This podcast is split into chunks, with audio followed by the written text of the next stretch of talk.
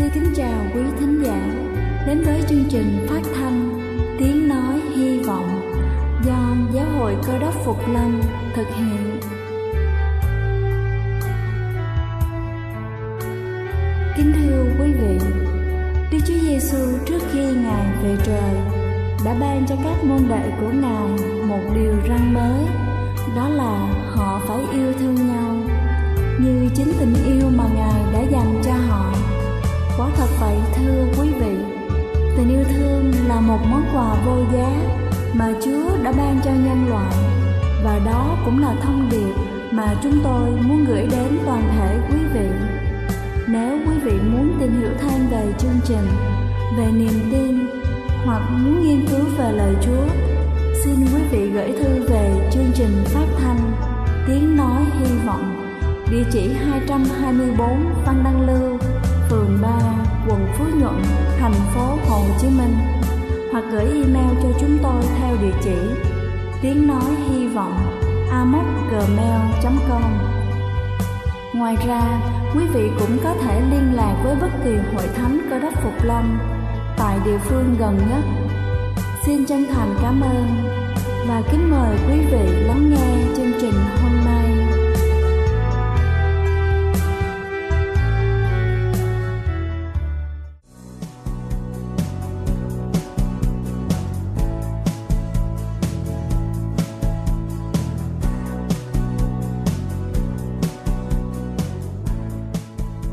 Xin thân ái kính chào quý vị thính giả thương mến.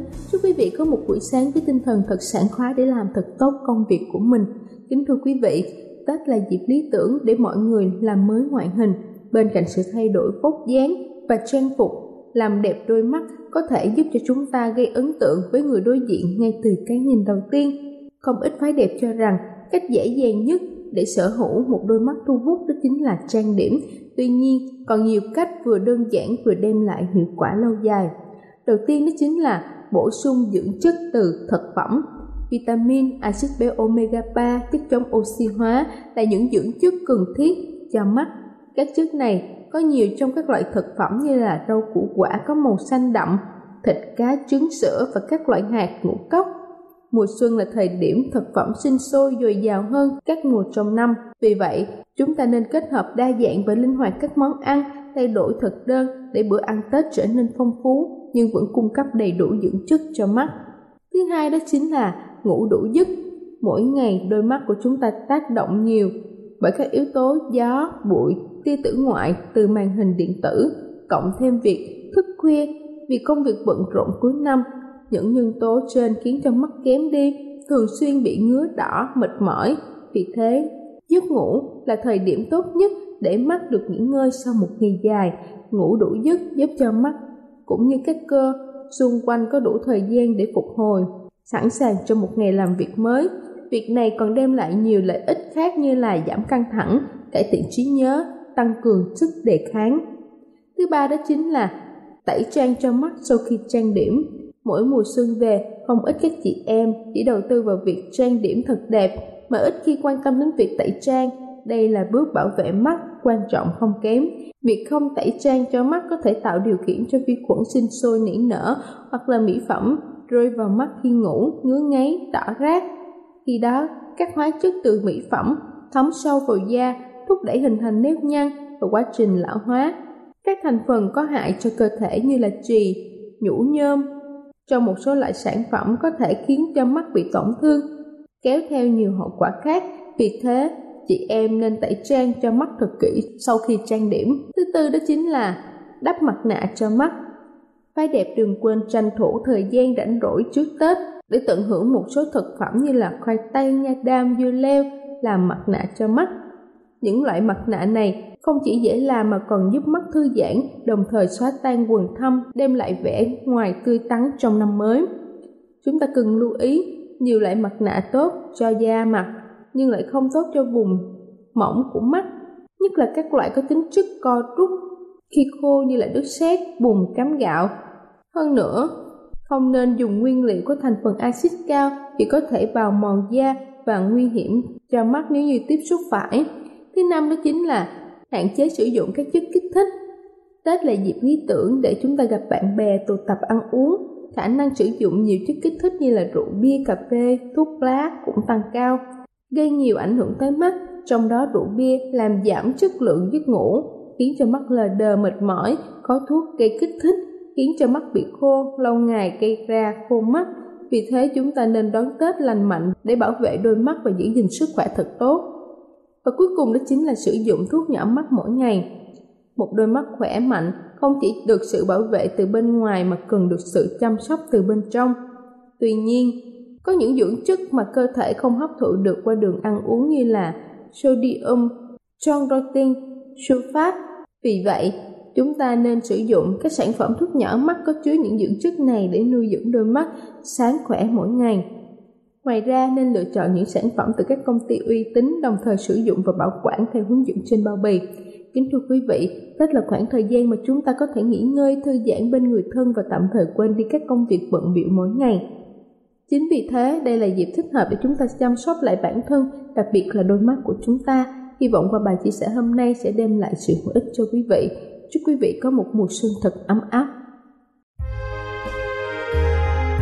Đây là chương trình phát thanh Tiếng Nói Hy Vọng do Giáo hội Cơ đốc Phục Lâm thực hiện. Nếu quý vị muốn tìm hiểu về chương trình hay muốn nghiên cứu thêm về lời Chúa, xin quý vị gửi thư về chương trình phát thanh Tiếng Nói Hy Vọng, địa chỉ 224 Phan Đăng Lưu, phường 3, quận Phú Nhuận, thành phố Hồ Chí Minh hoặc gửi email cho chúng tôi theo địa chỉ tiếng nói hy vọng gmail.com Ngoài ra, quý vị cũng có thể liên lạc với bất kỳ hội thánh cơ đốc Phục Lâm tại địa phương gần nhất. Xin chân thành cảm ơn và kính mời quý vị tiếp tục lắng nghe chương trình hôm nay.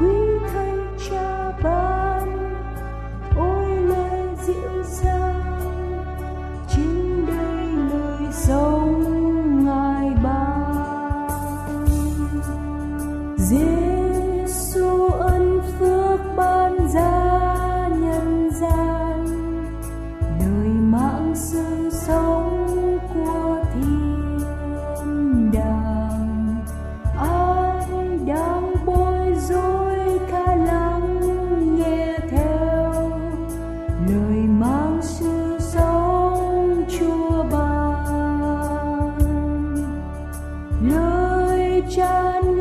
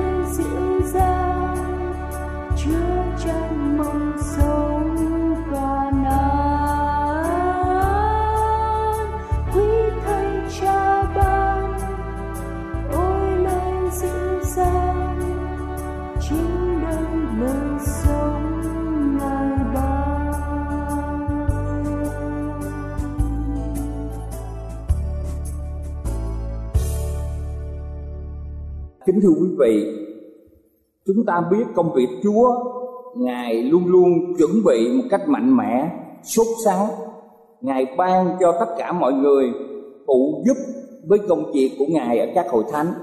Và chúng ta ở trong một kế hoạch để tất cả những người thanh niên nam nữ được Đức Chúa Trời kêu gọi dân hiến sức mạnh trong thời tuổi trẻ thông qua sự sử dụng các khả năng thấu đáo để họ có thể mạnh mẽ đem cái sứ điệp của Chúa cho nhiều nơi ở trên thế giới. Bây giờ trở lại Việt Nam thì chúng ta thấy 70% người dân Việt Nam là nông dân. Cho nên đó, cái giai cấp nông dân là một cái giai cấp rất là quan trọng trong cái xã hội nông nghiệp của chúng ta. Và như vậy các sản phẩm nông nghiệp để giúp tăng trưởng cái nền kinh tế của chúng ta. Chúng ta biết năm 1945 khi người Nhật không cho đem gạo ở miền Nam ra phía Bắc và những cái đồng lúa ở phía Bắc sông Hồng để trồng đai thì trong năm đó đã có 2 triệu người từ Hà Nội, Bắc Giang, Thái Bình đã chết đói. Và chúng ta thấy rằng cái nông nghiệp nó ảnh hưởng rất là quan trọng. Ở trong kinh thánh Chúa cũng dùng cái hình tượng nhà nông để cho chúng ta một cách dễ hiểu. Đức Chúa Trời đã nhiều lần quý Ngài như người làm ruộng hay là nhà nông. Chúng ta biết qua nhiều thế kỷ thì Ngài cũng sửa soạn cho cánh đồng của Ngài, tức là loài người và Ngài cũng đem ra nhiều tiên tri, nhiều người phụng sự Ngài đã gieo hạt, tức là kinh thánh. Như vậy cái người nông dân sau khi làm đất rồi đó thì họ cần phải gieo hạt giống.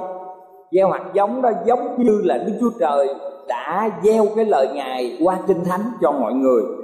Rồi đức chúa trời chăm sóc, giống như người nông dân, bây giờ muốn lúa phát triển lên là họ phải bón phân. Họ chăm sóc cây, bắt sâu, rồi họ chờ cho cái mùa mưa thuận gió hòa thì cây lúa được lớn lên. Và cây lúa lớn lên tới một lúc quan trọng nhất là lúc thu hoạch. Ở người Việt Nam chúng ta sẽ dĩ sản lượng mình có lúc gạo đứng thứ nhì ở trên thế giới nhất là Thái Lan nhì là Việt Nam. Có khi là mình đứng thứ ba trên thế giới. Cho nên khi mà mình sản xuất cái lúa gạo nhiều quá thì người dân chúng ta không cảm nhận được cái đói. Như các nước châu Phi là họ không có thể nào trồng lúa mạnh mẽ như cái đất nước mình. Vì thế mà chúng ta thấy rằng Đức Chúa Trời đã ví cái việc mà Ngài chăm sóc và ngài chủ động mọi điều cho mùa gặt á, sự đau đớn của Chúa trên thập tự sự đổ huyết của ngài chỉ vì mục đích quan trọng nhất đó, là cái mùa gặt hái. Và như vậy chúng ta thấy cái người nông dân Việt Nam tại sao mà làm rất nhiều mà gặt hái thì ít. Thì khi mà mình phơi lúa ở ngoài dùng nắng mặt trời hoặc là phơi ở trên đường và như vậy thì cái độ ẩm nó không đủ. Mà khi độ ẩm không đủ khi mà họ xây sát á, hạt gạo sẽ bị bể cho nên mình xuất khẩu gạo là 35% tấm. Còn các nước như Thái, họ đưa vô cái lò sấy, họ sấy, nó khô hoàn toàn. Và khi nó xây sát thì gạo của họ là 5% tấm. Như vậy một tấn họ có thể bán ra 550 đô, còn mình bán có 250 đô thôi. Cho nên cái thị trường của chúng ta là những cái thị trường mà họ không yêu cầu chất lượng cao. Như là châu phi như là một số nước như indo thì mình dễ bán còn những cái thị trường mà như âu mỹ là họ không có mua gạo của mình, là do mình đã đánh giá thấp, cái tổn thất sau thu hoạch. Cái điều đó rất quan trọng. Kính thưa quý vị, để chất lượng hạt gạo đạt cao và chất lượng người tín đồ đạt cao thì chúng ta thấy cái phẩm chất của người tín đồ là rất quan trọng. Để phẩm chất chúng ta đạt cao là chúng ta phải có trái thánh linh. Trái thánh linh đó là gì? Lòng yêu thương, sự vui mừng bình an nhịn nhục nhân từ hiền lành trung tín mềm mại tiết độ không có luật pháp nào cũng có bất kỳ chế độ nào trên thế giới. Cấm một người bình an cấm một người tiết độ cấm một người trung tín cấm một người nhịn nhục cấm một người nhân từ. Bất kỳ quốc gia nào cũng quan nghênh người công dân có những cái đặc tính này. Kính thưa quý ông bà chị em cho nên á, chất lượng của người tín đồ qua sự huấn luyện gọi là môn đồ hóa. Và đặc biệt là chúng ta phải giữ cái lòng trung tín của chúng ta cho tới cuối cùng ở trong cuộc sống. Như vậy, chúng ta thấy trong những cái trái thanh linh có một trái gọi là trung tín và trung tín này từ cái từ ngữ hy lạp là chúng ta thấy nghĩa của đức tin và sự trung tín đức tin là thái độ chúng ta đặt tin tưởng vào một điều gì? Như chúng ta tin tưởng vào đức chúa trời còn trung tín là một phẩm chất của đức chúa trời, khiến cho người khác tin cậy vào điều vậy. Và Chúa muốn mỗi tín đồ cơ đốc một lâm mình, trong lời nói, trong sự suy nghĩ, trong việc làm, khiến mọi người có thể tin mình. Mà khi mọi người có thể tin mình, thì những lời mình truyền giảng, nói về lẽ thật của Chúa thì chắc chắn họ sẽ nghe theo. Đây là một tính phẩm tính rất là quan trọng từ điển định nghĩa trung tính như sau, trung tính là gì? Là nghiêm chỉnh thi hành bổn phận. Cho nên người cơ đốc phục lâm mình á, chúng ta nghiêm chỉnh thi hành bổn phận, muốn có mặt trong thiên quốc thì chúng ta giữ hai điều, nghĩa là giữ trọn vẹn 10 điều răn và giữ lòng tin nơi Chúa Giêsu chỉ có hai điều giản dị. Thế giới có 3 triệu điều luật, nhưng mà trong kinh thánh chỉ có 10 điều răn thôi sáu điều răn là nằm trong bộ luật hình sự và một điều nằm trong bộ luật hôn nhân gia đình. Chỉ còn có bốn điều là bổn phận của chúng ta đối với Chúa. Cho nên người ta tổng hợp, người ta gọi là kính Chúa và yêu người. Đây là hai cái phẩm chất rất là quan trọng. Một trong những phẩm chất quan trọng là chúng ta phải trung tính nghĩa là kiên nhẫn cho tới lúc cuối cùng. Cái người chạy marathon đó, chúng ta thấy khi họ chạy là phải cuối cùng họ về đến đích thì họ mới được nhận được giải. Bất kỳ người nào mà mình bỏ cuộc giữa đường là không có giải nào cả. Bất kỳ làm việc gì một người nào họ hoạch định chương trình kế hoạch và họ đi cho đến cuối cùng là rất dễ thành công. Chúng ta thấy rằng uh, trong việc đào tạo cho trẻ em tính ngay thật cũng là điều quan trọng. Washington lúc còn trẻ một hôm ông ta xúc cái cây đào á, do cha mình trồng và cây đó bị ngã đổ.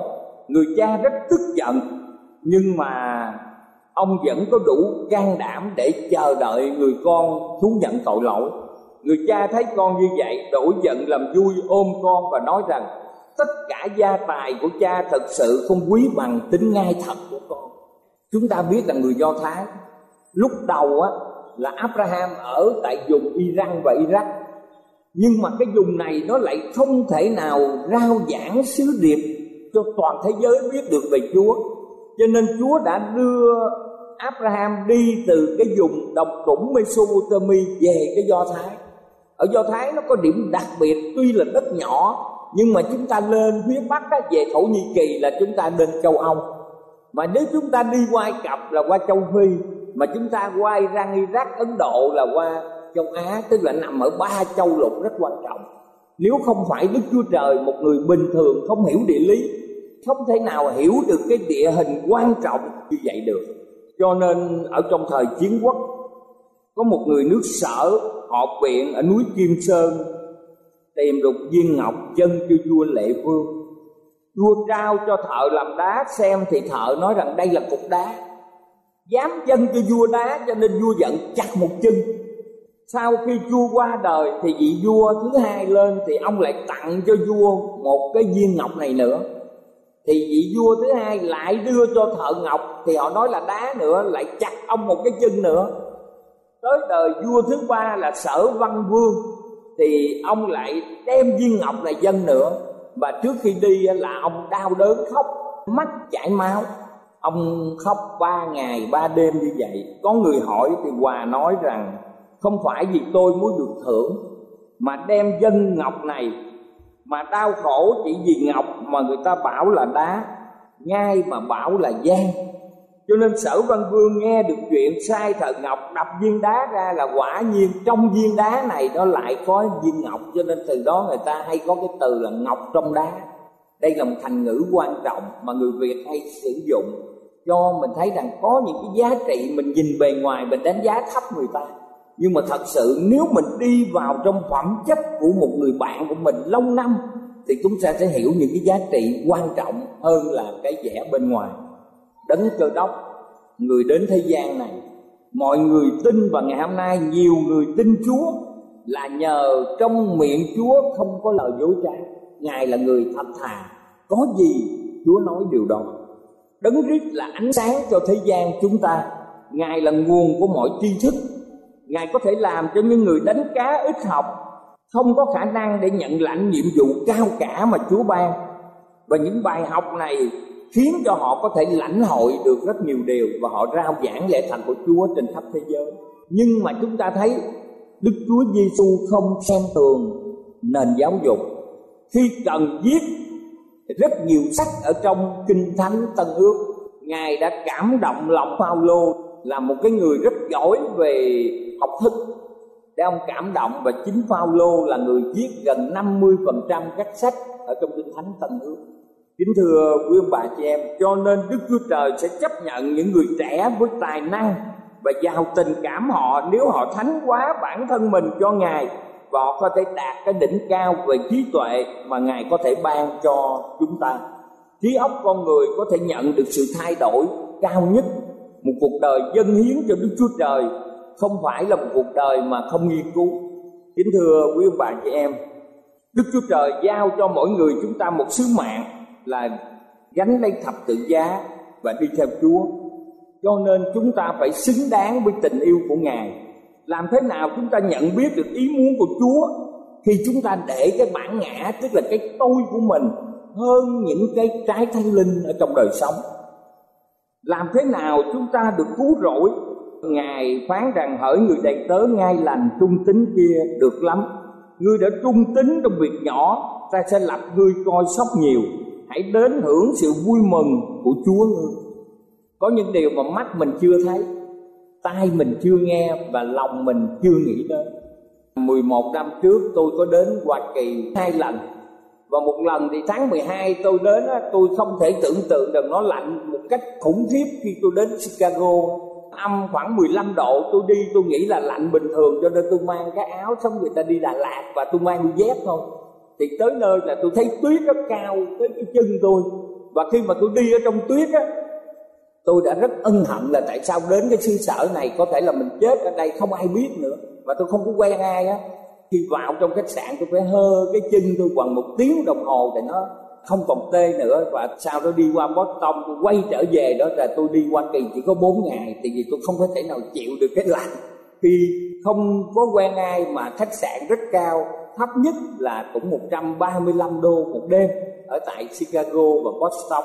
Thì chúng ta thấy rằng chúng ta đi chúng ta thấy có những người thanh niên á họ cũng ngừng xe lại và họ treo trước bảng á, xin cho tôi 5 đồng. À, rất nhiều người nghèo kể ở Paris chúng ta thấy ở dưới tàu điện ngầm chúng ta thấy rằng ở thế gian này không có cái chỗ nào gọi là thiên đàng. Như vậy thì Chúa hứa cho chúng ta thiên đàng là nơi á, mà chúng ta thấy không có khóc lóc không có buồn đau không có những sự tranh cạnh và tin lành về sự tái lâm của Chúa sẽ nhanh chóng được rao giảng trên khắp thế giới bởi vì ai? Bởi vì các tín hữu. Có đôi khi có hai người đi xem kịch không đủ tiền, mỗi kịch một trăm ngàn. Thì hai người đó là mỗi người hùng năm chục mới đủ. Rồi một người nói là để em vô em coi và anh ngồi ngoài này. Xong rồi em coi xong ra em kể cho anh nghe. Người này lần sau họ không bao giờ chịu đi nữa, họ chỉ muốn đi, họ chính mắt, họ xem chứ còn nghe kể là họ không có thấy hay. Người phụ nữ trong gia đình nấu cơm cho gia đình mình ăn hết là không được, mình phải chia ra. Mình đừng có để ngày thứ bảy mình mới dồn hết kinh thánh mình đọc nguyên ngày. Ví dụ, buổi sáng ăn một chén cơm, trưa hai chén, chiều hai chén là năm chén. Mình để tới ngày thứ bảy mình làm một lúc 35 chén là mình bị trúng thực mỗi ngày chúng ta phải lấy kinh thánh ra, mình đọc đoạn thôi rồi mình cầu nguyện với Chúa, bắt trước Chúa Giêsu ngài cũng làm vậy. Và thời gian chúng ta thấy hoàn toàn thay đổi. Khi ông bạn chị em thử đọc hết cuốn kinh thánh, khi hết cuốn kinh thánh này, ông mục sư giảng cái điều gì mà không đúng là mình phát hiện ra liền. Tại mình đã đọc qua, mình nhớ cái câu đó. Còn mình không đọc qua thì mình không biết là sự thật là như thế nào. Thì tất cả mục sư cũng chỉ là truyền đạo người giảng ở đây là những người nghiên cứu trước mình thôi. Và sau đó mình phải về mình nghiên cứu lại và thậm chí là nếu có gì không đúng là mình góp ý. Cho nên chúng ta thấy rằng ở trong cái cuộc sống của mình, chúa mới là người gương mẫu. Không có ai trên thế gian này mình nhìn là người gương mẫu. Dầu mình không thích người nào chăng nữa, mình dẫn đến nhà thờ thờ phượng, nhà của cha mình. Và như vậy thì quan trọng nhất là trong ngày và Đức Chúa Giêsu tái lâm. Mình phải có mặt ở trong thiên quốc. Tin lành về sự tái lâm của Chúa về sự trung tín của chúng ta sẽ nhanh chóng được truyền rao ở trên thế giới này. Chúa sẽ sớm trở lại sự đau buồn, sự tội lỗi sẽ chấm dứt. Nếu chúng ta có một đội ngũ được đào tạo một cách chuyên nghiệp và đầy nhiệt huyết, chúng ta và con cháu chúng ta sẽ kế thừa một gia tài vô giá. Đó là nơi người công bình sẽ thừa hưởng nước vĩnh hằng và là nơi chúng ta sẽ không còn đau đớn bệnh tật, nơi không còn nước mắt và những sự đau thương khác nữa. Cầu chúa ở cùng quý ông bà chị em, ban phước cho quý ông bà chị em và chắc chắn trong ngày mà chúa giêsu tái lâm, tất cả chúng ta sẽ gặp mặt những tín hữu cơ đốc phục lâm và trách nhiệm của chúng ta là người cộng tác với Chúa, cầu Chúa ban phước cho quý ông bà chị em.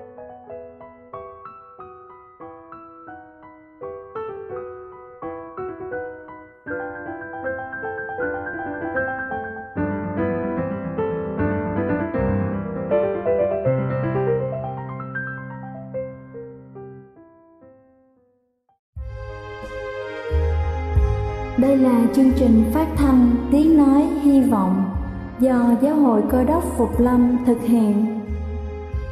Nếu quý vị muốn tìm hiểu về chương trình hay muốn nghiên cứu thêm về lời Chúa, xin mời quý vị gửi thư về chương trình phát thanh Tiếng Nói Hy Vọng, địa chỉ 224 văn Đăng Lưu, phường 3, quận Phú Nhuận, thành phố Hồ Chí Minh hoặc gửi email cho chúng tôi theo địa chỉ tiếng nói hy vọng amos@gmail.com Ngoài ra, quý vị cũng có thể liên lạc với bất kỳ hội thánh cơ đốc phục lâm tại địa phương gần nhất.